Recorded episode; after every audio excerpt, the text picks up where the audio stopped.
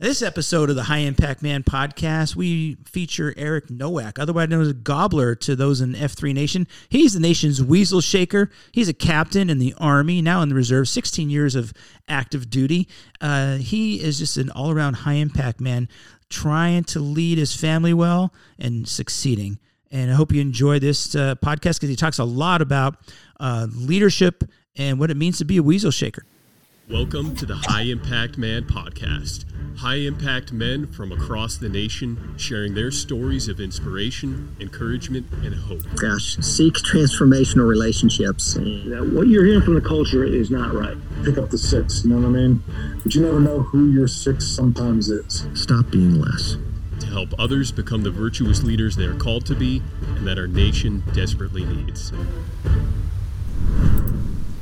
All right, here we go with another episode of the High Impact Man podcast. We definitely have a High Impact Man on the episode today. It's Erik Nowak, otherwise known as Gobbler. He's the weasel shaker for F3 Nation. Uh, for any listeners out there that don't know what F3 is, it stands for Fitness, Fellowship, and Faith. And uh, we basically get together, usually in the early morning hours, we call the gloom. And one of the rules is we have to do it outside and we work out. And uh, workouts can vary, but for the most part, they're sort of boot camp style workouts. Uh, but they can vary into lifting things and uh, running and things like that. And but the mission is to invigorate male community leadership. So our mission statement is to plant, grow, and serve male workout groups for the invigoration of male community leadership. And so it's a leadership development program. And uh, our guest today uh, certainly has some experience in that regard 16 years in, in active duty service and still in the reserves. Uh, and just a, a high impact man. He's coming to us from uh, the Northwest. So uh, he's three t- three time zones away, and he's uh, given us his time tonight. Uh, and uh, we're excited to, to have him on. Uh, my name is Nevin Gorky. I host the podcast. my F3 name is DFib, and I'm joined as always by my co-host Troy Klinger, otherwise known as Dial Up. And so, Dial Up, your daughter at Lock Haven University just recently ran in the PSAC race for the finals for the for the conference, right? Well, yeah. So PSACs was two weeks ago. This weekend was the NCAA. Oh, the regionals. Yeah, the regionals, regionals right? The Atlantic right. regionals, right? They qualified in the PSACs to get to regionals. Yeah, everybody gets like everybody in the in the region gets to compete, but uh, you, oh, so that's, I'm 0 for two. You got the basic concept down though. so tell everybody how she did. She did really well. So she finished sixth overall. Um, which is which was great. It actually would have earned her an individual spot to go to the national meet, but uh, the real important thing was that the team qualified. Uh, they had a really good, uh, really good season. Um, all the kids ran re- really well, uh, and uh, yeah, they pulled it off. Top three teams in each region uh, earn an automatic qualifying spot to go to the national meet, which is in in Seattle. Technically, it's in Tacoma uh, next, not this coming Friday, but the next Friday. Yeah, so you'll be heading out to the Great Northwest. Yeah, so I had to book some plane tickets and kind of coordinating some housing to to go out. We might have a couple couple folks hanging out with us, but uh, yeah, looking forward to it. I've never been out to that part of the of the country, and uh, just it's going to be a great experience to go and cheer the kids on, give yeah. them some support yeah, that we'll, far away from home. We'll talk to Gobbler about what's what's like out there. And yeah, some places you could post down range out there. But yeah, absolutely. Uh, the reason I bring it up is because I know. See, I, the reason I'm, I'm having dial up tell the story is because. Uh, because he is her dad and her coach, and everything that she went through in cross country in college recently. Yeah. So yeah, it was a really special day, and I, I told a couple guys the story. Like, there's, there's, there's nothing better as a dad than your kid running and jumping into your arms and giving you the biggest hug you could ever imagine as she's literally bawling tears of joy and happiness um, for for meeting such a big goal. It's been a goal of hers since she was a freshman there and starting college to to get to nationals, and and she really wanted to get there to nationals as a team, not just not just as an individual. Um, so it was a huge goal for her, and unfortunately, the path uh, through college was not uh, ideal. You know, you had this kind of vision, going to go there as a freshman, and every year you're going to get a little better, a little better, a little better, and get to nationals, right? But yeah. instead, it was uh, filled with uh, you know, a reoccurring ankle injury during some training where she rolled her ankle again and re-aggravated a, a high school injury that led to um, some reconstruction, reconstructive surgery on her ankle. Um, post-op, she ends up with uh, a blood clot, which is like you know 0.01 percent of the population post-surgery gets that. She ends up on blood thinners. um, starts recovering and getting back into good shape, and she starts having abdominal pain. And here she had developed this huge ovarian cyst from the blood thinners, and it just went on and on. Then she got COVID, had a bunch of complications from that, and so it's just been this, you know, real struggle um, with her with her uh, time at college, but she she persevered through it all, and it makes you so proud as a parent to see your kid persevere and overcome so many obstacles, and ultimately achieve that huge goal that she had for herself and for the team. So it was a it was a really really great day, and like I said, I, I told her I said I will remember that hug after the race for the rest of my life because it was a pretty pretty special day and a pretty special big hug from your kiddo. Now, I know this this uh, episode is is uh, about Gobbler coming on and tell a story, but I really wanted to make sure you got to get this, uh, got to tell everybody that because it's a story of perseverance and and a testimony to you and uh, your wife and uh, and how you help, helped raise her, never quit, you know that kind Yeah. of stuff. And obviously, she's got some talent as a runner.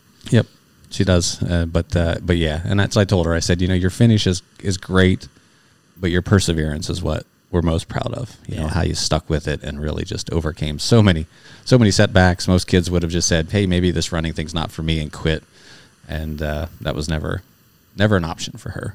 Like she Quitting's not an option. she had her eye on the prize and uh, she went after it and got it. Nice, nice.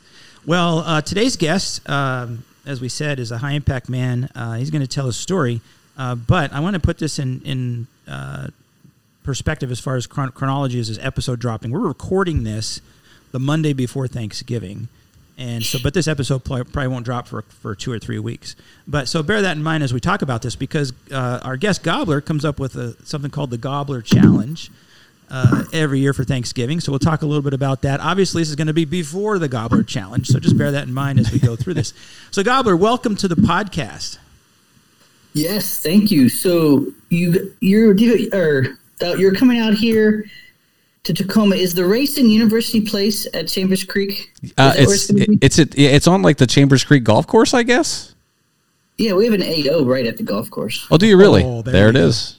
All right. Actually, that's where I'll be tomorrow morning. Like you're you are literally like four miles from my house. Yeah, I haven't. We haven't decided where we're going to stay. Whether we're going to stay up in Seattle or whether we're going to come down to Tacoma. Um, you, so you don't want to stay in Seattle. okay, so Tacoma it is.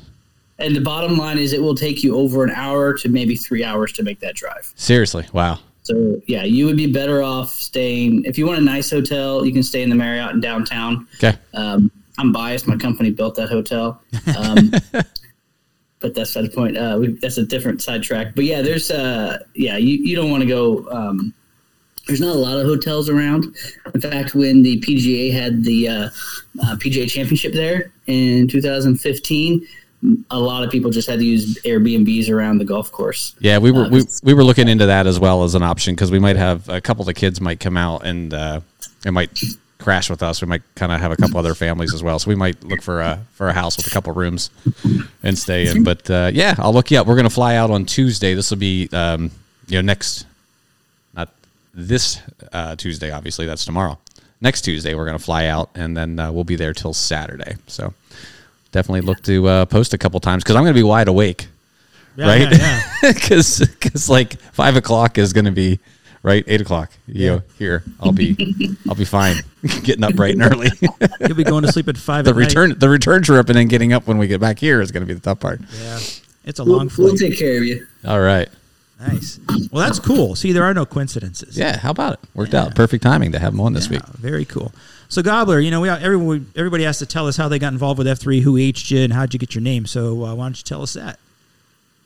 Uh, I have a rather unique EH story. Uh, so I was living in Pittsburgh, and I had just returned from a six month deployment to Qatar. And um, my wife at the time, uh, we'll get into it, but we're now divorced. I, when I came back, she had uh, changed churches and had met um, couple women, and one of the guys that you know was talking about this workout group that they're going to start, and so she recommended that I look into it. Um, and so I went to a pre-launch workout at the, the church, and then that was in uh, April 2017, early April, and then I was there on launch day for Pittsburgh in late April 2017. So Oh, that's been- how I got Yeah, so like five years, huh? Yes, five and a half years now. And so that, well, that was their original launch for what is is like is now their F three Pittsburgh region then? Like, that was the original. Cool. Yeah. So how'd We you get launched, Gobbler? Launched like the last week of April at North Park. A couple guys came up from the Carolinas. That's nice. awesome. Yeah. So, yeah. How'd you get Gobbler? Um, So there, Fiab was trying to name me Bunny um, because he said I run fast, which I I don't, but um, I guess I ran faster than other people. Uh, but we had another guy, Baracus, I believe it was Baracus. Um, he so this was with, under the old Leap model. For those who are familiar with the Leap, where they would send a couple people for six weeks out to your location and would lead your workouts for six weeks, and then you would take over after that. And he was there with Stone Cold, I believe, the first week. And so Baracus was from uh, went to Virginia Tech, and so when he found out that I had gone to Virginia Tech, Okay.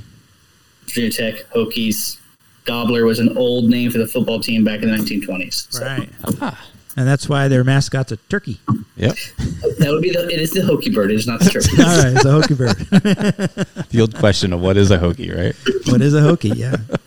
It is a friend or alumnus or supporter of Virginia Tech. There you go. Very nice. Well, that's cool. So, um, just to back up a little bit, where tell us where you is that? Did you grow up in Pennsylvania, or that you went there to because you met your wife? Where'd you grow up, and what was that like? Um, so I grew up uh, outside of Martinsburg, West Virginia. So for those of you who are geographically uh, challenged, that is about an hour and a half west of DC, right along Interstate 81. Oh, okay. Yeah. yeah. Eighty one goes right past us. so- Yeah, and I, I know I've seen the exit for Right it as I've driven down 81. Yeah. yeah. This part of West Virginia. Okay. There it is. Showing us on his hand. Yeah, that's cool. So, what what was it like growing up there? Um, so I grew up. My my father bought a farm in 1983, um, 40 acres of land. Interest rates were like 17 percent, um, and so he was full time farmer at that time. And uh, he had been fired from his orchard management job, and so um, I was born in 1980. Uh, so we moved on a farm, lived in a trailer, uh, single wide trailer, for until I was 14. Um, and my mom actually went full time on the farm in 1988, and so that is uh, we did fruits and vegetables. We made made our full full living from farming um, up until just recently. Well, actually, my parents are. My mom is still doing it. My dad is unable to participate in farming activities due to his illness, um, but they're still they're still doing it. Um, from when I was six weeks old, they did farming, and like I said, they bought the farm in 1983. I worked 80 hours a week during the summer, and that's growing up was um, everything revolved around the cyclical cycle of agriculture. Yeah. Um, we, we produced everything, and then we sold everything in Winchester, just over the state line.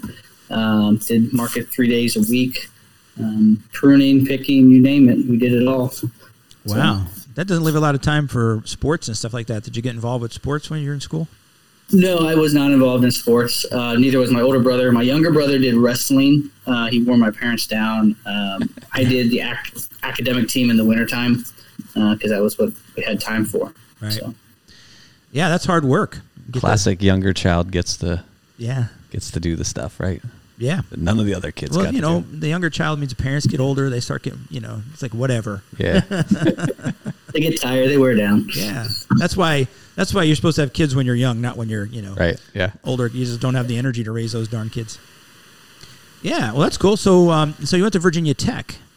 What what Yes. did you what did you study at Virginia Tech? Uh, bachelor's in horticulture. Oh, of course. Were you planning on going back to, to work the farm or have your own farm? It was complicated. Oh, um, okay. Initially, uh, when I was a freshman, it was definitely a possibility. Um, and then by the time I graduated, um, I had decided I didn't want to. Um, and that caused quite a bit of uh, conflict or consternation with my father. Uh, and so there was a period there where, you know, I was living and working on the farm, but, you know, I had made it known that, that this isn't what I wanted to do long term. Um, yeah. So Yeah, that's that's tough. That's tough.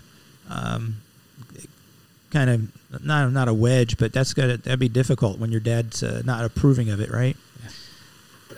Yeah, I mean, it was it was definitely a, a constant point of issue. Of, you know, of just conflict uh, Yeah. through my you know from t- till t- well really for into my 30s um, maybe even almost 40 you know it was uh, um, he can't um, articulate anything now but i would say all the way up until then was you know it never really left Yeah, yeah, that's tough.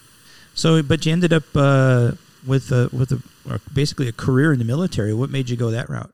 So uh, I got married in late 2005, and uh, we bought a house, and it was obvious um, that I needed more money than just for. I was still working at my I was working at my parents' place, but I needed to do something, and so I ran into this uh, recruiter in the gym, and so back up a little bit. I had been in the Corps Cadets at Virginia Tech for four years. I did cadet only. I did not.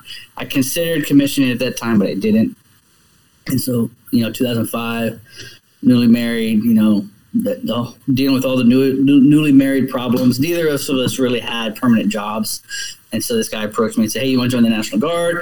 I say why would i want to do that? He goes well we're giving out $20000 i said that's a good reason. Um, so i enlisted at that time in the national guard and that was uh, in 06 and then uh, i did that for about two years. And then um, I it was going well, but it was like, hey, there's really nothing for if you had a degree, you know, you know, college degree in, in West Virginia at that time, there wasn't a lot of options for you. Uh, pay just wasn't really high, um, and so I uh, I sought a commission on. Uh, I went from the National Guard, switched components to active duty, went to Fort Benning, Georgia, and went through 12 weeks OCS and was commissioned as an engineer officer in 2007, April 2007. Engineer, but you didn't have a degree in engineering. That's interesting. Yeah. No, the Army doesn't require you to have an engineering degree to be um, branched engineer officer. So that's not required. It, it does become an issue later on, and I eventually went back to school and got an engineering degree. Oh, where'd you go to school for that? So um, the engineer branch has a cooperative program with Missouri Science and Technology.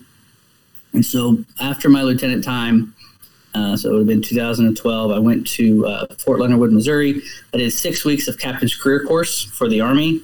Uh, and through that, I got credit for four grad courses. And then I stayed an additional six months and finished my graduate work for my environmental engineering degree. So I took six grad courses in one semester and an undergrad course.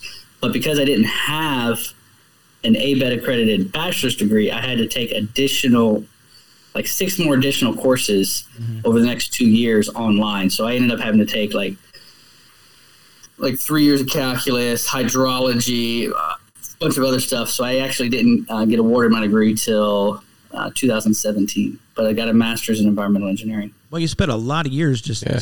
learning stuff, right? Being in classes and doing stuff like that. Yeah, I did. I mean, I said I did the a lot of those classes. You know, at, at MS&T, um, the Army gave me six months to complete those, and then the rest of it, I I did as I was going along. Uh, distance learning. You know, you Right. you do it. You send your assignments in. Um, I finished, like I said, I finished the last ones when I was downrange in Qatar. So Yeah. So when you were in the National Guard, what kind of unit was that? it was a military police unit. All right. And so, yeah, I mean, it's, it's just interesting to me because because you already did boot camp and uh, what is it called? A uh, advanced training, right? Um, you didn't have to repeat that. You just go to officer candidate school to go to. Yes. Okay. Yeah, I did. I did. Uh, so for MP school, I did uh, basic and AIT together. Yeah. So it's called one station unit training. That was 19 total weeks in uh, 2006. I actually finished like the Wednesday before Thanksgiving in 2006. Uh-huh. Um, and then when I decided to go to OCS, I just I didn't have to do basic training. I just reported to Fort Benning, drove down in my car, signed in. They sent me over to school, and we we started right after the new year. Yeah, cool. What was Qatar like? I mean, they're playing the World Cup there now. Uh, so back then, I only um, I only got off base once. Went down to downtown Doha. Uh, the country is very interesting. They um, we had to deal a lot with uh, their cultural uh, differences. Um, you know, they when you're you're dealing with a lot with high end level politics. Um, So like they didn't really like the fact that we had women in the military, but they had to deal with it. But at the same time, if you came up to, uh, you had to actually go through customs every time you came through the airport uh, on base. And so if you like handed something with your left hand, they would kick you out of the country. Or if you did, if you walked up and you had sunglasses on, they'd kick you out of the country. So there was a lot of like weird things we had to deal with. Yeah. Wow. Um, but I mean, it was it was a military base. Um, I did, didn't deal too much with the local Qatar. Uh, I did while I was there. I actually traveled up to Turkey a couple times and uh, um, up to Iraq. I went up to Kur- well, northern Iraq, but really Kurdistan, up in Erbil. Um, we were there during the uh, Mosul when Iraq was recapturing Mosul from ISIS. Uh, ISIS so it was a, a lot of special operations supported uh, stuff going on. Oh, so it was active combat then? You were uh, sort of involved with that? So I was a, for that one for that deployment. I was a, an engine. I was engineer, staff engineer to. Um, it was an air command actually.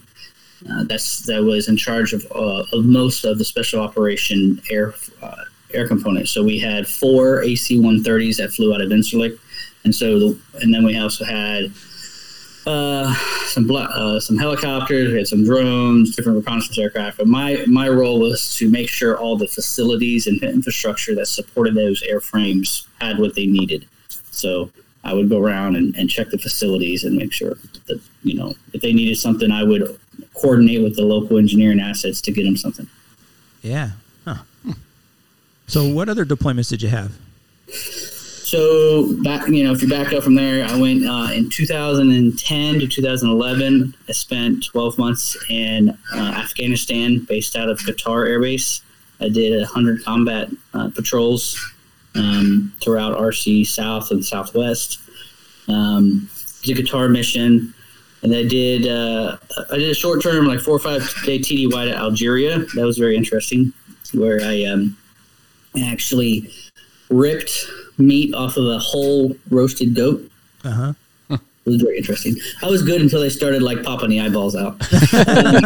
Yeah. And I was like, uh, yeah, uh, that, that one was fun. I did, uh, uh, after Hurricane Irma and Maria, I did 40 days to the Virgin Islands. And then about nine months after that, when we were still recovering in Puerto Rico, I did 50 days in Puerto Rico. Uh, a couple, um, a couple short trips down into North Carolina after Hurricane Florence and Dorian, which was nice because that was actually when I got to meet Dredd for the first time and post at uh, Alexander Graham Middle School, the first AO of F3. Yeah. And when was that? Uh, 2018. So about a year after you were involved with F3. Yeah, about a year and a half. Yep. Yeah. So you were part of F3 while you were still active duty. Yes. Yeah. Yes, it was. Yeah. It I didn't be. come off active duty until this past January. Yeah. That must be hard uh, be, uh, being away all the time like that. You had um, uh, children while you were away, right? I did uh, my first deployment. My oldest, uh, Imogen, was nine months when I left. Um, then um, when I was in Qatar, you know, I had Imogen was in school, so she really kind of knew what was going on then. Uh, and my my younger daughter, Esme, was uh, how old is she? About a year old at that point. So yeah, um, you know, it comes with the job. It comes, you know, you you learn to deal with it and learn with it, but and, and roll with it. But I think it's harder on the spouses more than anything. Sure. Yeah. Sure. So how'd you end up out out in uh, Seattle? Um, when my uh, ex-wife and I separated, she insisted on moving out here. Um, Oh, okay. And so instead of fighting her, uh, I, I we made a compromise which allowed her to move out here in June of 2018. And so then over the next 15 months, I actually flew back and forth quite a bit. About every six weeks, I'd fly back and forth from Pittsburgh to Seattle. Uh, and then uh, in when some army stuff kind of some admin stuff administrative stuff had to happen and then i worked with my division commander to uh, get me orders out here so he he got me orders out here um, i got here in november 2019 and then I, hung, I stayed on active duty for about two more years and then i dropped my separation packet Okay. And you met your uh, your current wife out there? met her in pittsburgh Oh, in Pittsburgh. Um, okay. Yep, she she's from DuBois, Pennsylvania, originally, uh, and she was uh, actually moved away from Pittsburgh to uh, Hampton Roads down in Virginia Beach area for about five years, and she moved back um, probably about four or five months before we met uh, to uh, to be near her grandmother as she was uh, passing away, and so um, she was, you know, we met and. I told her right off the bat that I had a, a, a difficult situation, and she's like, "Okay, whatever." And I said, "Well, I'm also going to be looking to move out west." She's like, "Yeah, we'll cross that bridge when we get there." And so I, I told her, I said, "Hey, you know, uh, if you want to move out," I said, "I'm going." I said, "What do you want to do?" She says, "Well, I'll go with you." I said, "Well, I mean, it- it's really expensive if we're not married." And she said, "Well, why don't we just get married?" so, so we got married, and uh, because of the way the orders process works with the army, you, you need to be married uh, when the orders come down, or else they're not going to pay your spouse to move, your significant other to move. So, and that's a, a it's a significant issue. So, we got married, and she came out here, and we're here. We got a son together now, and yeah, Yeah, little Otto. We saw him right Yeah. before we came on the air. What is he Oh, about? he's- two? he's into everything. He is 14 months. 14 months. Okay. Yeah. All boy, right? He is Oh boy. Yeah. Not too many boys named Otto anymore. How'd you pick that name? Uh, that is my grandfather's name. Oh, that's good. Cool. Good meeting. Yeah. Yeah. My, my dad's dad's name. That's cool. Is that a German origin? Otto? It is. It would be yeah, German origin. He was uh, first generation. His his mother, so my great grandparents were from were German and Austrian. Um, moved over here right before World War One, and so um, they lived in New York City, and that's where he was. He ended up. Uh, he was a, an army officer as well, uh, Signal Corps. So during World War Two. Yeah. Cool. So it kind of runs in the blood a little bit. Yes, and I would say probably more so than that because on my mom's side, my great grandfather was an engineer officer uh, stationed out here at Camp Lewis back in the day. Yeah.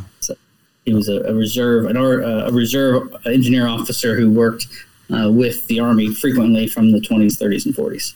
Oh, nice. All right. So, um, what what rank were you when you? Well, I'm, you still have your rank, I guess, right? Because you're in reserves, I'm, still, I'm a captain right now. captain. Okay, Captain Gobbler. Captain Gobbler. Nice. Well, um, so tell us about your your fitness uh, kind of uh, adventure here. I mean, it must you're part of F three while you were deployed. Been part of it for about five years, um, but it must be. I mean, I don't know what the when you were in in the service. Did they have certain? I, know they have certain physical fitness standards you got to meet, but were you doing more than that? Did you guys do PT every morning? Is that what you do when you're deployed, or how does that work? Uh, so I mean, it depends on what unit you're in and what they do, but generally speaking, yes. Uh, the Army has always had, or has, you know, for the last 40, 50 years, has had a uh, some type of physical fitness test. Um, most people are familiar with the APFT Army Physical Fitness Test, which Right. is two minutes of push-ups, two minutes of sit-ups, and a two-mile run Right. uh, broken down by age and gender. Um, you know, most of us do have to do something to pass that, but to be honest, uh, most people can pass that without too much trouble. Um, you know, five days a week PT is pretty standard. Um, Monday, Wednesday, Friday, some type of run. Tuesday, Thursday, some type of strength. That's been pretty much the standard in the Army, you know, off and on, but that's how a lot of most people train. Um, the Army has recently changed to the Army Combat Fitness Test, which is now uh, three rep max deadlift, uh, two minutes of hand release push ups, um, or actually the T push up, not exactly the hand release, is slightly different. The overhead ball toss, you have to throw a medicine ball backwards. Um, two minute, or you have to do a plank. Uh, and see, and then you have to do what's called the sprint drag carry, uh, where you're you're going back and forth on a 25 meter course, uh, sprinting, uh, backwards dragging about 90 pounds, carrying two kettlebells, and sprinting back, and then it all completes with a two mile run. So do you have to do that yearly? So it- there's different standards depending on active versus uh, reserve. Uh-huh. Uh, active, I think, has to do it twice a year. Is twice a year, and the reserves is once a year. Well, that's interesting. So you know, for the old APFT, I and basically you could you could prepare for that doing push-ups, sit-ups, and running.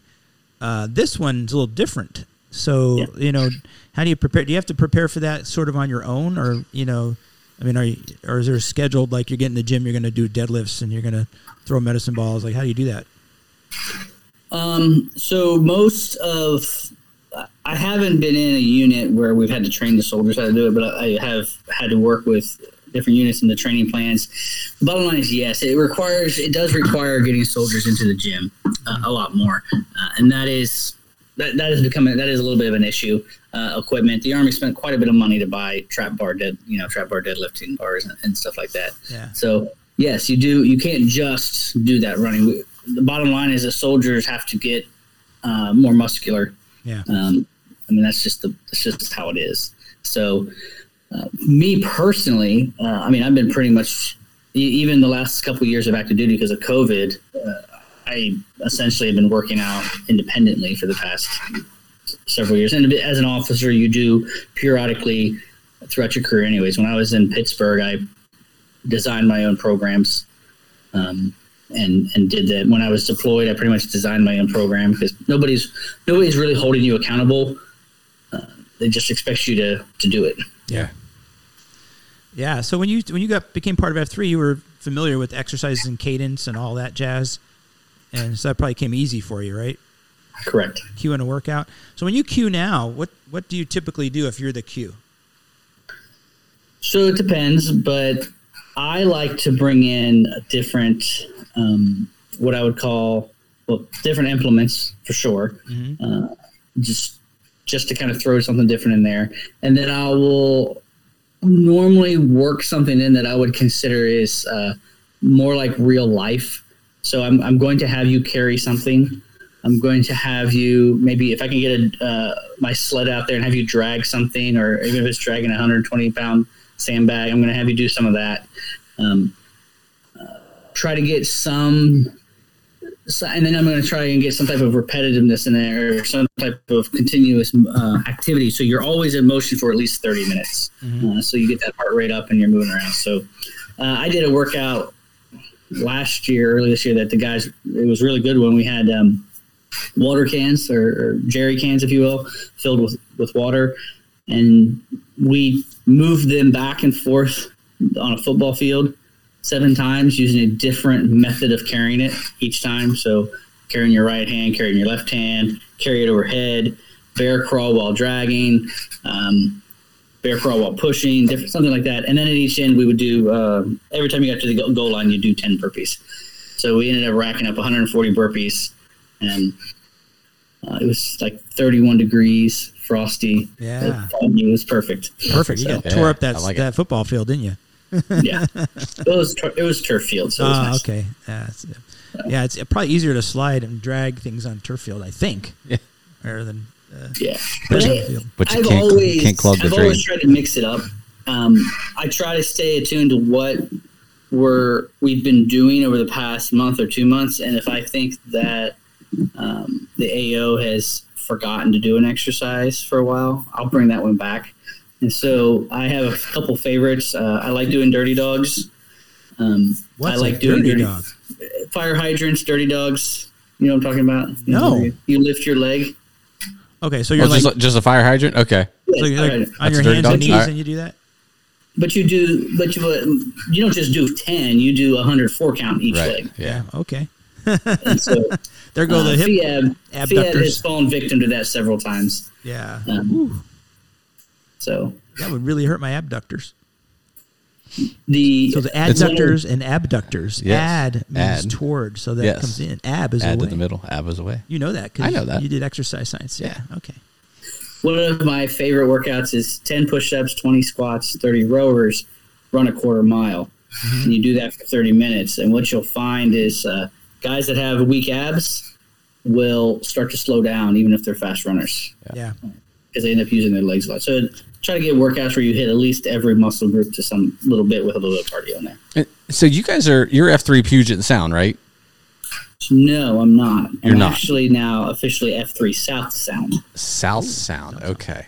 And, and is, Se- is is Seattle its own region then? So Seattle is, is its own region, and that would be everything west of Lake Washington. Okay. Puget Sound is still Kirkland and everything east of Lake Washington. And then South Sound, we kind of draw an imaginary line at SeaTac, Okay. but there's kind of a big gap between Tacoma and, and Seattle that includes like Renton and Kent, where there's not a lot. And we're working, we are working to fill that in. Um, and and it is my memory serving me correct? Is it F three Puget Sound that's come up with a workout during Iron PAX the past like two, maybe three years? It is. They are. So, and I would say in the last year, they split off Seattle and then we split off of them, Okay. off of Puget Sound as well. And because it, it's always it's I think was it like week three? I think the past two years or something like that. It's always a good. It's like a good workout. A tough one All the IPC for sure. workouts. Yeah, but there's a, there's usually like one of the tougher ones of the week. Hmm. Um, nothing against the the originators of the Iron PAX, but Well, I think the think Puget they, Sound guys. I don't know whose idea it bring was. I think they always want to like make something tougher than the rest of the workouts to, right. to I, stand I, out. I don't know whose idea it was, but it was a really good idea to put it out to other regions to come up with workouts because then people, guys are going to be competing. Regions are going to be Yeah. competing to see who could get you know kill you the most. Speaking of kill you the most, uh, you got you're known for putting out the Gobbler Challenge for every Thanksgiving. Uh, what do you got for this year? Uh, it has been released, uh, so I can share it here. Uh, the workout is uh, so while I'm looking it up, the first year it involved um, five rounds of different exercises sprinkled with kettlebell swings or block swings. So you ended up with 500 swings with running and exercises. Um, last year I bit off more than I can chew. We had like two kilometers of bear crawling. Not a good idea. Don't recommend that one. So this year is it's a 60 minute AMRAP. It's 10 T Merkins, 20 bodyweight squats, 30 rowers, 40 overhead presses, 50 block swings, 60 flutter kicks while you're holding the block overhead, 70 rows like a low row with the block, 80 lunges, 90 crunches, and then you'll run a lap. and you said sixty minute AMRAP, right? Yep. Sixty So minutes. six, one hour continuous, never take a break. So so just before we recorded this podcast, we threw out a challenge to our packs. Yeah, yeah, we're we're we're even upping the ante because So- gonna do the the Gobbler Challenge for our. So normally That's the grand finale. that's the grand finale. Normally we have a beatdown on Thursdays at 0500, which is basically a running workout. So go ahead, tell them. Yeah. So 0500 is our normal time for the beat down, and it's it's generally a run. Um, on Saturdays, our beat down's at 6:30, and we always do a 5:45 pre-run. So the decision was, and maybe I made the decision unilaterally. I think you did. Yeah. free to lead, brother. You're the All first FQ, I'm the so first you- FQ, and I'm free to lead. So, so we're doing the normal 0500 run, and then we'll have the the normal Saturday 05 uh, uh, 545 pre-run, which kind of is a post run now, right? Because you It's could a middle run. Right, it's a middle run. And then we're doing the gobbler challenge. So we're calling it, calling it the, the the the turkey day triple. If uh, anyone can show up and do all three, so they'll end up running probably six and a half, seven miles, maybe somewhere in there. If they do both of the both of the runs, and then they'll be doing the gobbler challenge. So Yeah, we, we had a couple guys uh, do go ahead and do it last week because they have uh, they're going to Disney Land for uh, for this week, the whole week, so they're gone. They got three and a half rounds done. three and a half rounds. Okay, Yeah.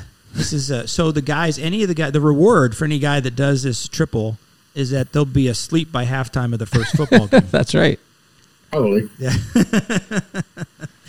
the runners will enjoy the beginning and So, so given that this hasn't released yet, Mm-hmm. at the time that we'll be doing this, so so Beach Ball, who's our most competitive PAX member, so he said guys did this what three times. Three and a half rounds. So that means that we're telling Beach Ball that um, in the uh, in the in the pilot program of this workout, pretty much everybody did at least six. So you're going to lie to him. I see. So so Beach Ball's You can gonna. tell them anything you want. That's right. Beach Ball's gonna feel like some inadequate chump whenever he only Right. gets three or four rounds in. Yeah, but it'll push him. Oh my lord! We'll break the news to him afterwards. We do not condone lying here at the High Impact Man. Ch- It's uh, it's podcast. motivation. motivation. It's motivational. Your coaches have lied to you Yeah, over the years, right, to motivate you? Uh, if I, if they did, I don't remember. Yeah, yeah, they lied to me by telling me I was good. I'm just kidding. They never told me I was good.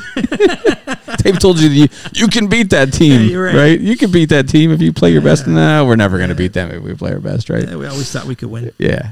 But anyway, all right, back to you. All right, so Gobbler Challenge. So what year is this?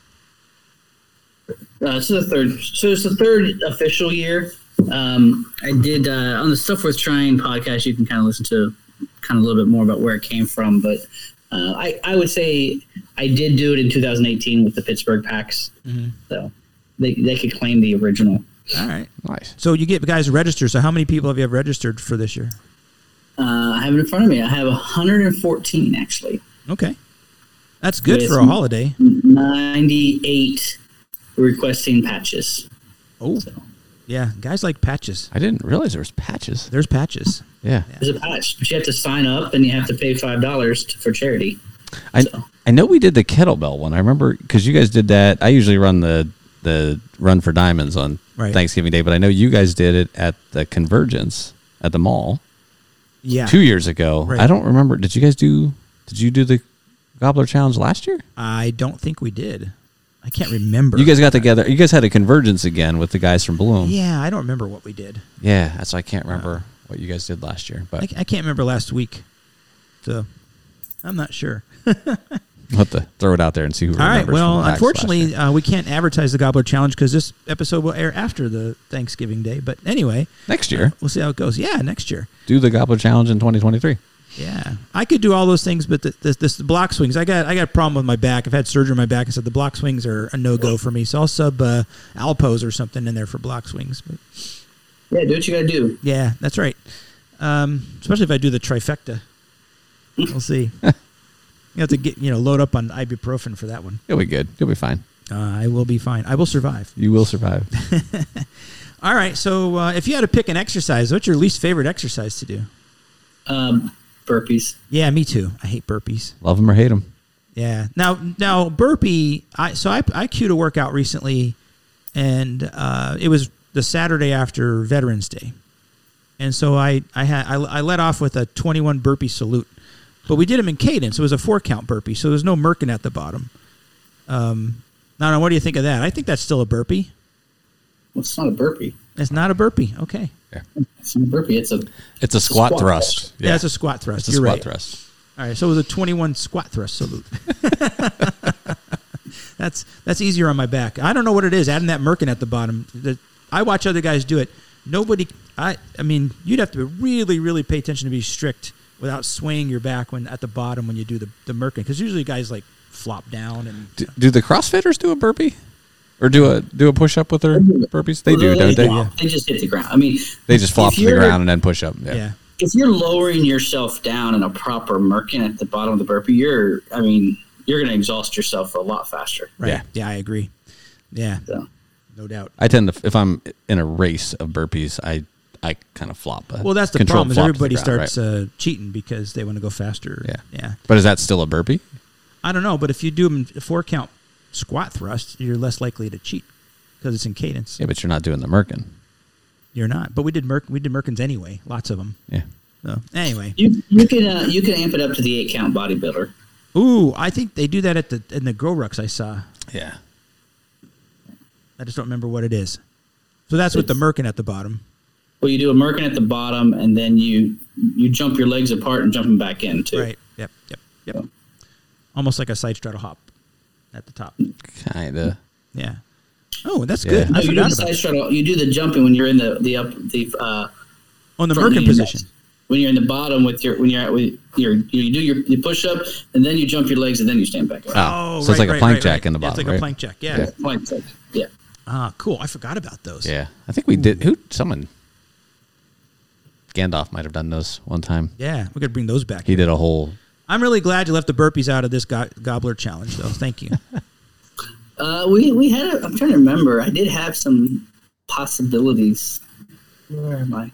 I did a whole like uh, about four or five options, and then I got some input from uh, some of the guys, yeah. and we landed on this one. I'm trying to. I had to find it. I had some real winners. Um, here we go. It's right spreadsheet open. I had a. Uh, here was one. I think that maybe the guys are happy we're not doing. it was uh, the Gobbler Super Ladder. Um, so I do a workout, and I've done this before. It's called the Gobbler Ladder, where you start by running a lap, or you do 50 Merkins. But anyways, you, you go up with with push-ups, and then you run a lap. You do squats, like 100 squats. You run two laps. Then you do like 300 sit-ups, and you run three laps, and you come back. Anyway, there's different ways to do it, but the bottom line is you're increasing your running, increasing the number of reps, and coming back down. Yeah. And and I had done one where you would be running like you'd be doing like a ridiculous amount of work. It was it was like five miles of running plus like five to six hundred reps. It was and, and and the guys just looked at that and goes, No. Well, that would take me more than an hour. the football games would be over until some people finish it. Oh yeah, no, no, no. That would have taken a, a while. Yeah. And then uh, I had one where you run a lap, you overhead carry your coupon around, uh, and then you do a lunge the whole track, and then you farmer farmer carry two blocks. Ooh, yeah. So, but they did. So that one's gonna that one's gonna be a workout here soon. Um, Just you know here. Pr- Probably the day that I show up. Right, right, right. Get ready. No, I can tell you it won't be that one. Alright. I can tell you it won't be that. That'll probably happen. Uh, I'm I'm queuing on December. Oh, Christmas Eve. Christmas Eve. So I'm gonna have a Christmas present on. There you go. Everyone oh, again will be asleep early. That's right. So what? But I like I like I have a whole spreadsheet here, and I couldn't even tell you how many different workouts I've come up with. Like I just like to. I'll just sit down and create different uh, training programs for myself. Um, like I, de- I designed a. Uh, like right now, I'm trying to do a, a, a uh, the 10,000 kettlebell challenge I did, and so I've used that to design different um, kettlebell workouts where I try to do 500 kettlebell swings in a workout along with, with lifting, and um, I use the the 531 program for lifting. I like to use that as a, a basis for a lot what's, of what's things. that? What's a five three one program? Uh, it's a strength training program where you, um, you, it's basically you're doing sets of five, three, or one uh, for, and then you cycle each month or every two months, um, focusing on the four major lifts: the squat, the deadlift, the overhead press, and the bench. Okay. So um, there's there's a lot of what I like about the program is it kind of gives you a framework, and then you can use that t- as a jumping off point. Um, I did it in 2020.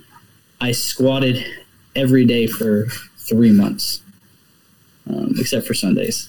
wow. so- Squatted every day for three months. Uh, half Thor needs to hear that. He just did a squat over. Yep. And most of those I did it was heavy, so like I was I was working myself up to a, a, a one a daily one rep max on those. what what would your one rep max be? At that time, um, it depended. My my back squat around that time, I think I got up to three seventy five, um, and then my front squat is a well, it depends, but it's around two seventy five. I haven't tested one rep maxes in a while, but I did a uh, I did triple at 240, 235, 245. Yeah. You know, doubles around 255. Fr- I, I've gone away from back squatting a lot because it um it takes me so long to recover. Yeah. So I do. I'm, I'm doing a lot more front squat, and the front squat. And I, I'll be honest, I really, I really think you know we should. It's really a good exercise because the act of holding the weight on your front as opposed to your back. One, it, it forces good form because if you lean forward, you drop the weight. right. Yeah. And two, it actually allows you to train your upper back a lot more, Sure. which is probably one of the most undertrained body parts for most men yeah. and Agreed. leads to very poor posture. Yeah. It leads to active overactivization of the pecs and the rounded shoulders. Yep. And poor, you know, just a lot of bad things. Yeah, yeah, I agree. There's a lot of complex muscle groupings in the shoulders and stuff, and those rear delts and rhomboids and things in the back don't get worked very often. I just started working them. I just started. The I- I rhomboids. waxed- you just you just said rhomboids. I'm, Yeah. I'm impressed. I, I know some stuff. The rhomboids. Good job. I do work in medicine, you know. I, I know. I had anatomy, um, but uh, teres major, teres minor. Yeah, I, yeah, I yeah. can keep Yeah, going. keep going. Uh, so anyway, I, I wax and wane with what I do. Like if I focus on running, I don't lift very much. If I focus on lifting, I don't run very much. I have a hard time finding the the energy reserves to to, to do both well, and uh, that's a little bit of an excuse. Uh, but you know, it's it's a little bit true too. I'm 56 now. It's just a little bit harder to recover if I keep doing consistently. You know, consistently do both of those. But anyway, recently I started lifting a little bit more here in my Nan cave, and uh, and I started doing some uh, reverse flies. I think is that what you call them? A little bit on incline bench, so you face down on incline bench and you go back. Yeah. Man, they are. I've gotten weaker. I haven't done a long time since I've done those. Like I hit the rear delts and those other back muscles, and I. Uh, I started. I got 25 pound dumbbells. I went, oh, and they didn't go anywhere. like, One whoa, re- one I- rep. That's a little too much. So I, I got. Did you have to get your wife's dumbbells out? No, no, I got adjustable dumbbells here. So I use 15 pounds now. Like you know, I could probably use 20 and get like two maybe. But anyway, yeah, that's a, that's a great point. I mean, that is a and that leads to shoulder problems. A lot of Yes. guys have shoulder problems, especially late in life, and Yeah. it's because of that. You don't use those muscles. Even when you work out, right? Even when you work out, we're not using those muscles. Not necessarily, not like that. Right. Yeah. And it says, I mean, the, I think the Merkin, when you do a push up, you're kind of, kind of using them in a negative, I guess, but I don't know. So, so that and that is the basis of the T Merkin. So one of the reasons because the T Merkin, as you go down, you have to put your hands out to the side, and it forces you to pull your your shoulders just a little bit. Yeah. And so guys will, depending on how many they actually do, uh, we when we started doing these in the army, one of the first things we found out was like, oh my gosh, that hurts the upper, the upper back is sore. Right. Yeah. Yeah. Um, you know, because so like I'm on my PT test, my max I think is uh, 56 in two minutes. Um, and you go, oh, you can do 56 push-ups in two minutes. Well, it's not that hard until you start having to push your arms out to the side and go Right. back in and, and do that repetitive motion over and over, and you, your upper back does it works it pretty good. Yeah. It's amazing how fatiguing it could be. Well, it's an anti-cheater push-up, right? It's an anti cheater. Yeah.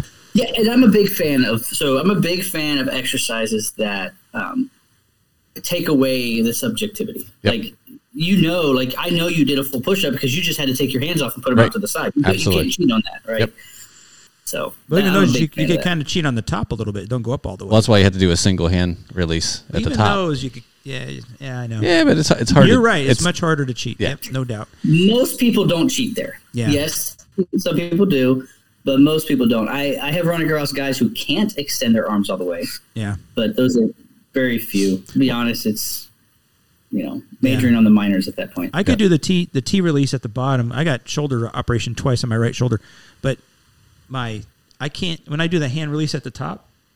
I can only I can only release my right hand. I can't hold my because of my shoulder, my elbow. So you can't So- like alternate your. yeah. It's always the Yeah, because when I do them, I always yeah I'll do like five Yeah, one way, five the other, or something like that. another problem I have. So uh, how much running do you do, Excuses, Gob? excuses. I know. Not enough. Um, that is a constant source of where I'm. I'm constantly trying to get running into my uh, training. I've gone back and forth in different ways. Um, I actually for drill this past weekend we we just did two miles. We did a um, a a group run out at about a 11 minute mile, and then we turned around and release run back. So. Um,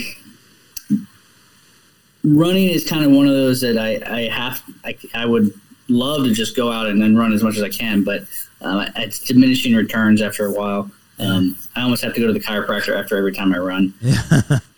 Yeah, I So- hear you. But that's actually why one of the reasons the Tuesdays Tuesday Thursday AO popped up at Chambers Creek is because it was a, a motivation to.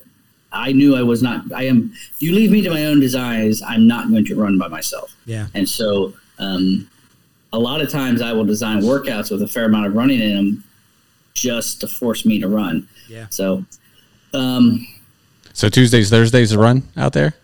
Uh, it has been in the past. Um, one of the guys has been dealing with plantar fasciitis, so we're, eh, we've had uh, kind of going back and forth, and we used it to train for a GORUCK for a while, different things like that. But Yeah. um, we, we have done a, a have done it where Tuesdays was running. Right now, we're doing it where Tuesdays is a thirty minute AMRAP, and then Thursday is is whatever we want.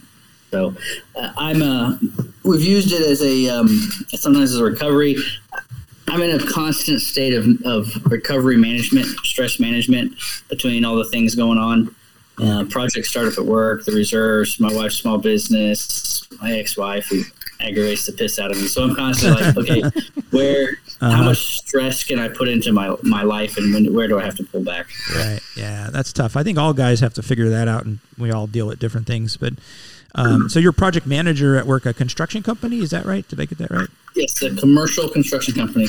You guys Yep, built the Marriott. So I am assigned to the federal team. So I, I just go to base every day and build stuff. Nice. I, I spend most of my days. Right now, I'm not driving to base because uh, we haven't gotten our um, our office set up for the new project. But I I left work one day, driving to base on this side, and then I just started driving over this side of base. So cool. How long you been doing that? started that in January. Oh, so it's relatively new. Yeah. Yeah. So this is. I was working on the the. We have about a team about four or five guys that do federal work for the company. So Oh, cool. So, um, I'm going to talk to you a little bit about uh, your queen, only because I, I'm going to see if you have the same issue I do. When I, first of all, I struggle with my queen like a lot of guys do. Um, but if I focus on lifting, I, I gain weight. Now it's not, I'm not gaining, I'm gaining a little bit of muscle, but I mean, I, you know, within a few weeks, if I'm, if I'm lifting a lot, I'm going to gain weight and it's not something I don't think about it. I just, it just happens. And I think I probably eat more. I don't know, and I'm not eating lean enough. But but the only way I could have found that I could really drop weight to get close to um, ideal body weight is is if I'm running about 15 miles a week or more. I mean, do you have that same issue? I, I mean, am, am I alone in that? Uh, you're probably not alone. I, I guess it comes to the question of, um, and I've come to is, uh, you know, what is what is your what is the purpose of the ideal body weight? Uh, the army tells me I should weigh 179 pounds. I weigh this past week 223. Yeah. Um, so I'm, I'm ex- quite a bit over it now. Do I need to lose weight? Absolutely. Um, that's been something I've been working on, um, and it goes all into the stress management. It's it's it's just something I constantly have to to look at and manage. Um, I was actually talking to a, a guy in my unit this past week who's an amateur bodybuilder, and I was just like, "Is it possible I'm not eating enough?" Um, because of how, especially once you cross forty, your body starts doing weird things on you. Yeah. Um, and then to complicate it, I have found um, that in the year following when um, I have a, my my wife has a child, that my weight goes up no matter what I do. Uh-huh. And so then you have the, the whole hormone game because science has shown that in the year post children, uh, men's testosterone will drop and his oxytocin and estrogen will go up. Right. And there's nothing you can do about that. Right. That's that's how you're made, and so you're constantly trying to manage that, and that just makes it harder to lose weight as well. Yeah. Um, so there's a lot that goes into it. For me, um, I f- try to focus on uh, the the big rocks. You know, drinking enough water, um, not eating after, you know, dinner. Don't eat. Don't snack after dinner. Um, and then I also the other thing to do is eat most of my carbs early in the day Yeah. because as you get closer to the evening, you don't you don't need them as much. So uh, it's helped a little bit, but it is at the end of the day, it's just for me. It's also when I was on active duty. It's just like it's weird. I don't know if it's weird. It's just the way it was. It was very easy for me to get my ten thousand steps in a day mm-hmm. when I was on active duty. Yeah. Now it's the same job. It's an office job. I mean, if you look at it, it's really the same job. But being just being in the army, just the way the army is set up, you just walk a lot more. Mm-hmm. Now I go to work, and if I'm not careful, I'll walk two thousand steps a day. It's like, what happened? Yeah. Right. Well, like it's the same job, but just the way things are set up, the you know, office buildings and all that stuff, you just are more. Um, they have a, term for it. It's the it's basically it's your, your thermogenic activity outside of exercise. Yeah. Um, that is actually where if you want to lose weight, that's what you want to increase. Um, exercise actually doesn't it, but to but weightlifting. The interesting about weightlifting is you actually burn calories for 48 hours afterwards to repair. Um, but if I do a hard, and when I say a hard weightlifting session, I'm talking like, you know, I'm deadlifting reps, sets and reps of 315 or, or squatting, you know, doing front squats. There was a while that I think I did my last hard front squat session was five sets of five at 225 Yeah. and that was that was just and I, and I supersetted that with um, high pulls at 165 or something, and then I had three, two, a, a couple more supersets after that. A really hard workout, and I would get ravaged. Like I would eat, like if Right. it, if it stopped moving, I would eat it. Yeah. Yeah, yeah, I've been there. I get it. So, but most people don't work out that heavy. Uh, I mean, I, I don't every day. I mean, that's like a I ramp up to that, and that's like a one to two week thing, and then you know you come off. Sure. But yeah, the queen is something that we have to manage diligently. And I hate this time of year to a certain extent because you go right into Halloween and it's just like there's candy everywhere. It's like mm-hmm. you have to have like the level of self discipline Yeah. you have to have is unreal Yeah. When you go into offices and there's just all kinds of Oh, stuff. and just it's always everywhere. bad stuff. It's always donuts and cupcakes. And Yeah, and then the holidays hit brownies and- right, and so then yeah, Yeah. Thursday, you Oh, know, yeah. Thanksgiving, and then Christmas. It's all yeah. I mean, I was at drill this weekend and they had a cake because we've changed out commanders, yeah. you know, and then next month we're gonna have another cake because it's the holiday party, and this is the army we're doing this at, Sure. you know, and so All right. Yeah. Yeah. Yeah, I know. Um, so let me talk to you a little bit about your role as a weasel shaker. You're the nation's weasel sh- weasel shaker. Tell everybody what that involves. So uh, there's no real job description per se. Um, when Dark Helmet asked me to do it, he basically told me I just needed to um, keep him in line. Uh, but it, what I do is I set the meetings and run the meetings for the national team. Uh-huh. Um, I uh, make sure all the information is needed. If, if something's tasked out, I obviously try to follow up, make sure that it gets done. Uh, but in a, in a large sense, uh, what I try to do is, is ensure that the systems and processes that drive at the national level um, support the creation of the culture that we're trying to create, which in this case is free to lead Right. uh, and, and a sua sponte culture, um, which is not always uh, easy because a lot of times we the our the way we are trained to solve problems in our mammon those solutions are counterproductive to the culture that we in F3 are trying to create. Yeah. And so we have to take a step back and we have to make sure we're, that, yes, we might be solving a problem, but what are the second and third order effects that we're creating through solving that problem? Right. Got it. So it's kind of like staying on mission. It, it is, but my, you know, there's a lot of different ways to say it, stay on mission, but like specifically, like I'm looking at the systems and processes. I, I, I firmly believe that if you have a good system and process in place, I don't care if it's your family, if it's a business or church, it will take care of 80% of the issues that come along. Um, the biggest, the two biggest mistakes I see people make is one, they think that if their system or process didn't handle something, it's broken. It's not true. It just means that it falls in that 20% that requires leadership attention. Always. There's always going to be the exceptions. You cannot create a perfect system or process or form or whatever it is to handle everything.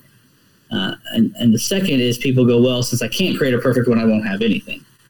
No, that doesn't work either because now instead of the leader just dealing with 20% of the issues, he's dealing with everything. And so that, you know, that process or the system, whatever you put in place, is really a big filter to, to take off the easy stuff, figure out what it is that requires the leader's attention and what, you know, so he can focus it there. Um, that, so that's kind of what we do. What I do is just kind of okay, what do we what do we have here? Let's take care of it. You know, I have a um, when I set up the battle rhythm or the meeting schedule. You know, I, I I ask the same questions all the time, which is what what's the purpose of the meeting? What information are we trying to get? What decision are we trying to make? Uh, and what I would what I see people are like, oh, you don't need meetings. You don't need meetings. Well you know you do need meetings because you have to create shared understanding Yeah. so you, if you don't if your team does not see the problem and the solution the same way you, you can't tackle it Right. it doesn't matter how simple it is if you if you and i have two different sight pictures we're not going to shoot at the same thing and we're going to be going different directions so you got to create that shared understanding so people can can take uh, initiative and accept prudent risk. Uh, those are three of the five principles of, of mission command within the army. Is create shared understanding, disciplined initiative, and prudent risk. But once you do that, and, and meeting, meetings, or whatever your tools and, and systems are to do that, then that facilitates sua sponte leadership. So you can't take initiative and, and of your own accord, sua sponte, if you don't know what the heck the mission is, or if you don't know what the conditions are. And so, but to that end, many of the problems that we face, conditions are constantly changing. And so, you know, making sure you have something in place where you, you constantly come back, reassess the situation, uh, complex problems versus uh, complicated problems. Complex problems are, you know, change just from studying them. And so you constantly have to evaluate the conditions and see if that change in conditions necessitate a change in approach. But in order to do that, you have to know you kind of you have to kind of determine okay, what is it? What is critical to decisions? And so, you know, what one of the first discussions I had with Dark Helmet was like, what decisions are you going to hold to yourself that you will not delegate? What is non-delegatable? Mm-hmm. And then we tell people that. Yeah. And and one of the work I see this in businesses every time. They go, nobody understands that the boss is going to make that decision, and you don't have the authority to make it. Or if you do, you stand a very good chance of him overriding you.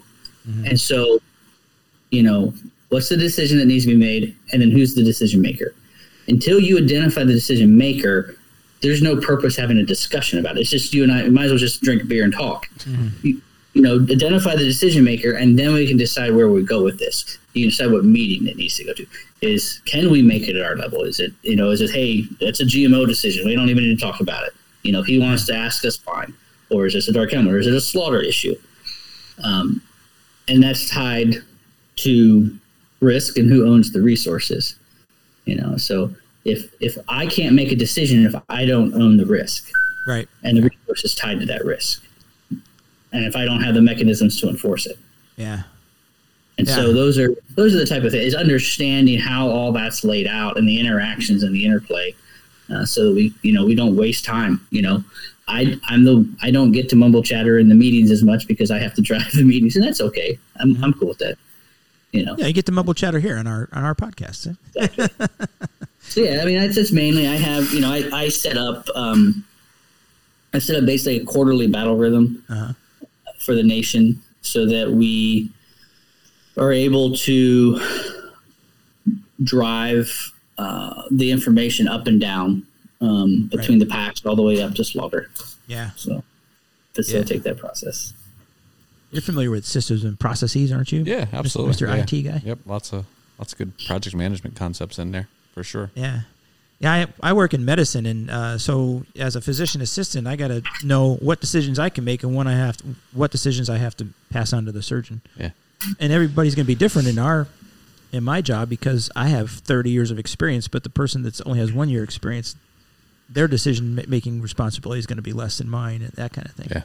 Interesting. I, I loved your comments on meetings because that like, nothing drives you cr- more crazy than just a, a meeting just to be a meeting, right? Right, yeah, no, yeah. no purpose. Yeah. Like wrong people are in it. It's just like it's like you're killing me. You just like Yeah. wasted my time. We, we Part of, part of my last job was to participate in what the Army calls war fighters, And war fighter is the uh, premier training event for division and corps level assets. So we're talking two and three star generals and their staffs.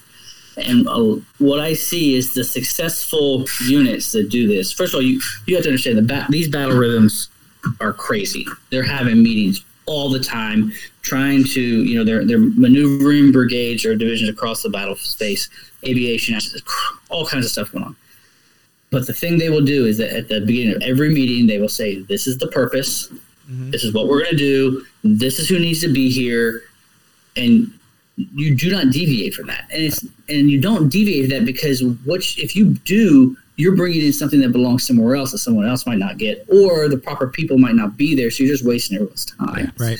So it's very key to uh, to understand that, and then also like that information. Everyone needs to understand the information that drives decisions, because if you you come across it and you don't know it, you don't know to pass it up. You know, Yeah.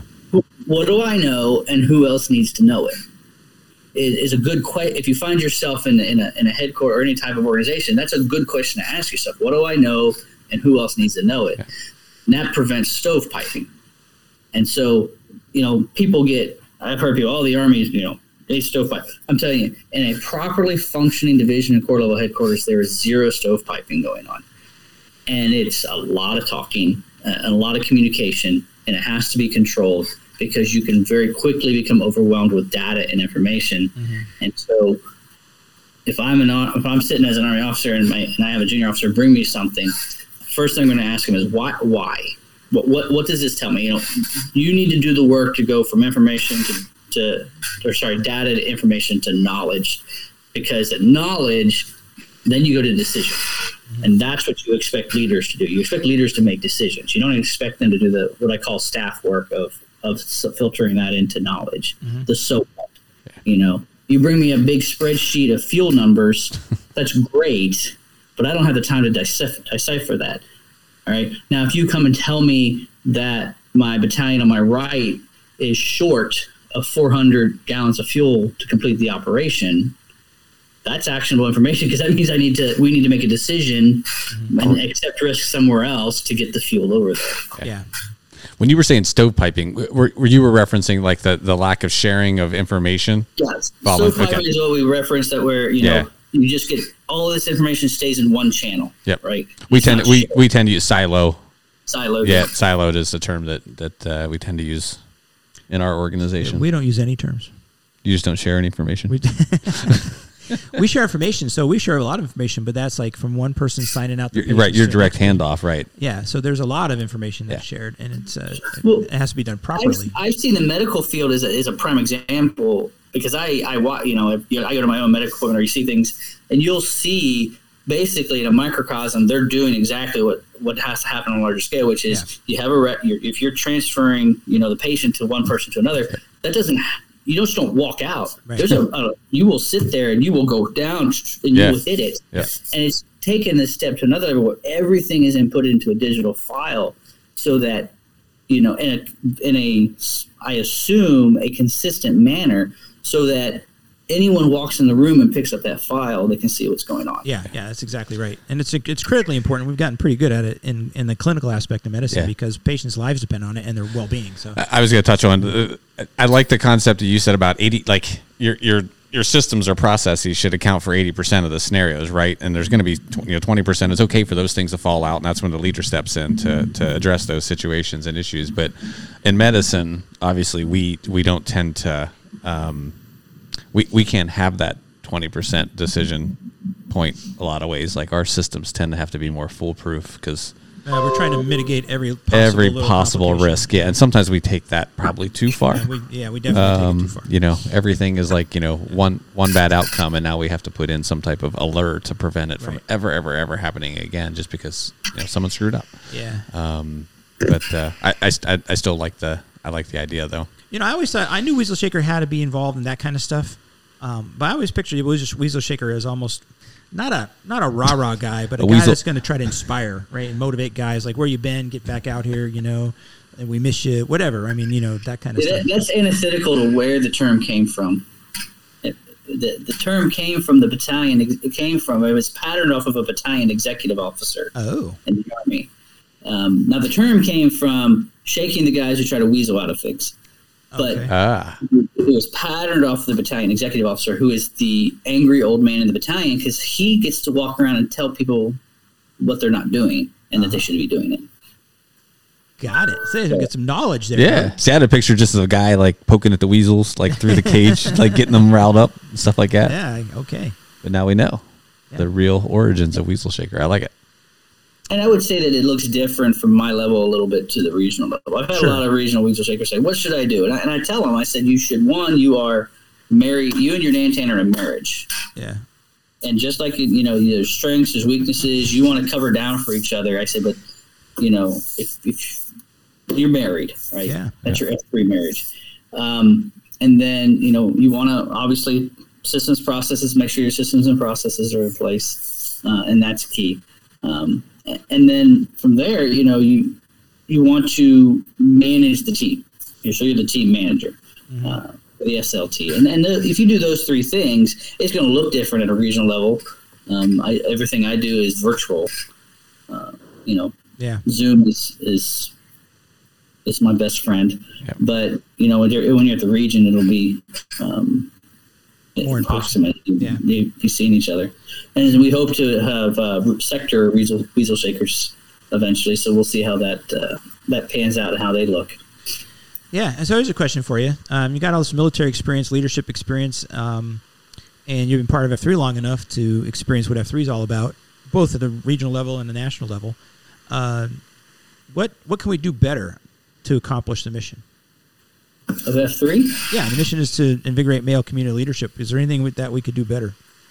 So one of the things I would like to see personally is more collaboration um, between the regions, and and that's why one of the reasons why I push so hard for the sectors, um, and and and you know, Dark Helmet saw it as well, but it's there is this idea that the, the what the sectors can do for the regions is, is one facilitate collaboration for larger things, things that exceed the regional's capabilities.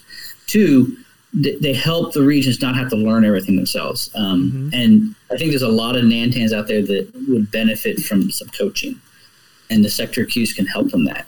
I, I you know, a lot of Nantans make the same mistakes. Uh, we're to a point where that doesn't have to happen. Now, some of those mistakes need to happen because it's about learning and growth and whatnot. But you know, positive habit transfer is something in F3 where we believe that uh, you know an experienced leader should be able to teach uh, an inexperienced leader, and thus, you know, maybe not make the same mistakes he made and make other mistakes. So. Um, and we build upon that, and then as an organization, we, we kind of all lift together. So I, I would say more. Uh, there's a lot of regions out there, about fifty percent. That's a total estimate that are not engaged with their sectors, um, and I think to their detriment, is my opinion. Yeah, I think that's a, that's a good point. We had uh, so when we first started, we we're we're only a little over two years old. We uh, I planted the shovel flag here in 2020 May 2020, and about six months in or something like that, I thought, boy, it'd be good to get all the regions together for something. And I just picked Pennsylvania. We didn't have sectors at that time. So we created something called the Keystone Convergence. So we did it twice now. So uh, the last two summers we have it just uh, basically starts Friday night, ends Saturday afternoon. Uh, convergence where there's a dinner and there's a overnight ruck and then a beat down for a few hours Saturday morning and then there's a community project and we have a speaker talk to us about leadership. Um, my idea was to bring everybody together so we can at least start to network and brainstorm and talk to guys from other regions and that kind of stuff. Maybe we could build on that a little bit more. You know, we have this key now sectors are, you know, I think is a good idea, but they're still pretty big, right? I mean, I'm in the northeast region of the United States sector. They are still sizable. They're, I mean, now the West sector is by far the largest geographically speaking. Right. Um, the of course the idea behind the sectors is just you know to be smaller, Yeah. smaller than the nation. So you mean you didn't have to you know that's where we went. Right. Uh, while still you know providing that it's what happens is people want to communicate something, Yeah. but what they don't understand is you can't you want to build this communicate communication uh, between people between regions. You know you have a message that needs to be sent, but then you also have to have the the infrastructures through which it passes upon. And so, um, what we need to, what you want to do is you don't want to wait till a crisis to build your communication network. You want to build your communication network now, your pathways, and you want to burn them in. Just you know, just like any, you know, like, like you're building new habits and neurons in your brain. You want to rehearse them and you want to practice them. Um, and then when you need it under stress, it works. People think, oh, it's the whole, you know, how do you practice a new skill? You don't practice till you get it right. You practice till you can't get it wrong. And so, and I've seen this many times. You take an army unit and you put them out in the field, and they go, "Oh, my comms don't work." And I'm like, "Yeah, your comms don't work because you've never used them before. Of course they don't work." and you watch them fumble around, and they they don't they can't communicate. It's shoot, move, communicate. Mm-hmm. Those are the three basic skills in, in the army, but it's also the same. It's three basic skills in life. Mm-hmm. You know, shoot meaning your what is your skill? Okay, what is it you do? Communicate your ability to talk to each other, and then move is your your is basically your agility to react to stress and Yeah. different things Sure. and you have to practice those and you have to practice communication and when you when you have a virtual and or distributed organization such as we have communication becomes the vital thing um, you know you look at it's amazing how i go to people i, I travel occasionally i'm like you know uh, and i don't care if people know who i am i really don't but you can tell the, the regions that aren't connected because they don't they don't know who I am. They don't recognize my name. They don't know who Dark Helmet is. Right. Um, they've never heard of Q Source. They don't know what a Grow Ruck is. Um, and they've never heard of the F3 Accelerate campaign. I'm like, like I know it's not for lack of being told. Yeah. Yeah. You know, it's not for lack of out there. Um, and you know, and then you kind of find, you know, they don't know that there's even a podcast channel. Yeah. You know, and and that's fine. That's kind of on one level the beauty of F3. It, it really is. Sure. But on the other side, it's also what prevents us from mobilizing to mass effect for a cause, if need be someday. Yeah. You know, if a hurricane or a, a, a disaster would have hit someplace, it is our ability to reach out and communicate and to mobilize resources that is our greatest asset. Yeah, that's a great point. All right, uh, off that topic, uh, just a couple more questions and we'll let you go. First of all, if you had to pick somebody that you would say is your inspiration, your idol, your hero, it doesn't have to be somebody alive now, it could be somebody from the distant past or somebody you know, whatever. Who would you pick? Oh, ah, that's a good question. Uh, um,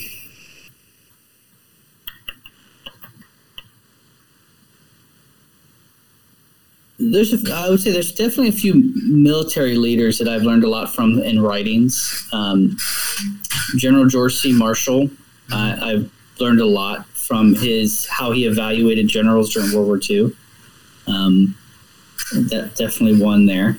Um, for those that don't know, he was basically the chief of staff, or yeah, chief of staff of the army, but essentially functioned as the chairman of Joint Chiefs of Staff during World War II, and he hired and fired division commanders at will. Um, and um, uh, who else would I say? Um, I had a, I really when I growing up I liked uh, Douglas MacArthur, but then as I got older I realized maybe he he definitely had some weaknesses that uh, you know need to be discussed in there. Uh, um, I don't know. I take I definitely take pieces here and there um, as I go along. Um, as I've gotten older, I've um, I would say uh, my respect for my father has only grown. Uh huh. That's good. Yeah. I love it when people pick their, their dad or their mom. I said this last podcast. Yeah, yeah, you did. That's good, man. Um, last question. If you were, uh, and this is your chance, sorry, this is your chance to speak to the men of America, what message do you have for the men of America?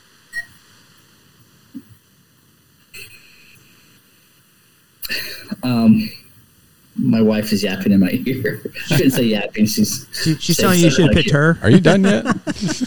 or why did No, you tell him this? My- no, my wife is incredibly uh, supportive of F3 and, and the men around F3, um, and is probably uh, as much so responsible for what I've been able to do as anyone. Yeah. Um, the what I see is a uh, almost as a epidemic is the the failure to just engage and get it done. I guess is probably the best way to say it. Um, I- was I'm heavily influenced. You know, going back to your last question, you know, I, I, I take time and I try to look at you know not just where I've come from personally, but where has my family come, and so um, there is a when and back when I'm talking way back to the 1600s in my family history, um, a woman by the name of Penelope Stout Wow. Okay. lived in um, 1600. She was uh, married to her first husband. Don't remember his last name. Um, they were shipwrecked when they came over to New Amsterdam, hmm Uh, so our listeners, New Amsterdam eventually became New York City. Right. Shipwrecked, um, found by local Native Indians, uh, killed him, scalped her, gutted her, left her for dead. She was found by another Native American who, um, two of them actually. Uh, one of them wanted to kill her, one wanted to keep her alive, so they got in a fight. Obviously, the guy who wanted to kill her died. Um, they fought So- to death over her. he, he nursed her back to health. Two years later, she walked into New Amsterdam um, at like the age of 21. Um, and uh, she married a guy named Richard Stout, and she lived to be like 103. Wow. And I mean, just and it was said that she had more descendants in the New England. She like lived in Monmouth, Pennsylvania, for a while. Uh-huh. You know, she was kind of called the mother of America for a while because she had so many living descendants Wow. and she, you know, eventually, uh, part of her line, they moved out west, um, you know, settled in Oregon. You know, my my great, I told you about my great grandfather Benjamin Irving, married a stout woman, um, and uh, um, yeah, that's part of my my heritage. You know, and I think about it, is like, who who is it? Who do we have? You know, it's that type of um, mentality, you know, that it's going to take when things get difficult. And I think people just give up too easy at things. Um, you know, I, my, I jokingly say the Gobbler Challenge is there to solve tiny heart syndrome. Um, and it is a joke, but it's also not a joke. Yeah. Mean, it's just, um, you know, I firmly believe that we are capable of so much more than what we limit ourselves to. Yeah. Um, I, I, I mean, I don't know how else to say it, but I think we, you know, I watch, um, and it's, it goes into a lot, you know, my first wife was probably a, the anesthetic, you know, to, I learned a lot from my first marriage and we didn't really give in then. There's a lot there, but, you know, she was someone that just uh, stopped herself from, from accomplishing what she was capable of. And, and, um, I, we just, we just need to be willing to endure. Um, and you know, for the, and we haven't talked about you know Christianity much and whatnot, but it's it's very clear that we were not called to live an easy life. Right. Easy in the sense of comfortable and everything just being done for us. Like we're called to engage and struggle and to strive. And um, you know, if you go through life and you think it's going to be quote unquote easy or comfortable, then let me disappoint you today. Yeah. Okay. You need to get rid of that idea today uh, and then don't go another step forward. And I hear it, I hear it in F3. Oh, I can't do Grow Ruck. It's too hard, or it's this, it's that. And it's not. It's not. There is not. It is not too hard. Um, and I, I, I bite my tongue a lot of times, you know, because I, I, I don't want to hurt people's feelings. But you know, it it really is is not. Um, you know, and I, I the things that I've you know I've subjected myself to ridiculous efforts at times. I rode my bike from here to Portland for no other reason than to say I could do it Yeah. in one day. Um, and uh, it, if guys would just take, you know, they I- grow ruck for you know is F three guys, so we'll we'll focus on that. If guys would just do it, they go, well, I don't know if I can complete it. That's the point. Right. Right. That is the point. If if you knew you could complete it, then it wouldn't do what it needs to do. You know, and um, I uh, my my parents I regularly will uh, talk to my mom or whatnot, and um, my dad is dying of Lewy body dementia.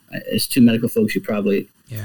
probably grasp more of what that means um, than others, uh, and it's it's very difficult experience for my mom, and I'm not there with her, um, which is difficult for me. But I chose to come out here because my mom has three sons and my daughters have one father.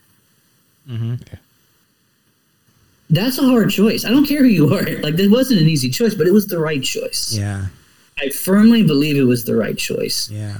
And each and every day, um, you know, I, I have to, uh, you know, I, I engage and, and, and we try to, to try to raise my children, you know, my daughters uh, in, a, in a conflictual co-parenting relationship when I see that them struggling, uh, but you don't give up. Right. You, you stay engaged. And, you know, if more, if, if just the men in F3, you know, got it, it, it would change the world. I, I firmly believe that. Yeah. Well, I, that's a great, great statement. Um, you know, I, I you you've gone through some tough times, and you're and you're but you're still doing it, and you're and you're you're inspiring other guys. You're doing it through uh, your service, your example. But as Weasel Shaker, you're doing it. Um, sorry, I got distracted there by some noise, but has some feedback from my own voice. Anyway, uh, yeah, I mean, you're, you're doing it by inspiring other guys through through your example, through your Weasel Shaker, your Gobbler Challenge. Or you're doing this stuff. That's that's a really good message, man. And I just, you know, I really appreciate you uh, uh, serving our country and continue to do that.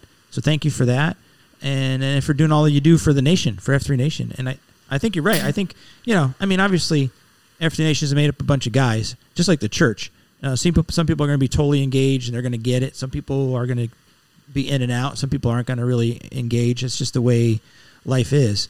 Um, but we keep growing, uh, not just in numbers, but hopefully as guys stay in it and they're growing as leaders, uh, that we're going to really impact the culture. So I think we're, I think we're really onto something here. I think it's a grassroots movement that has just an incredible uh, potential you know, for good.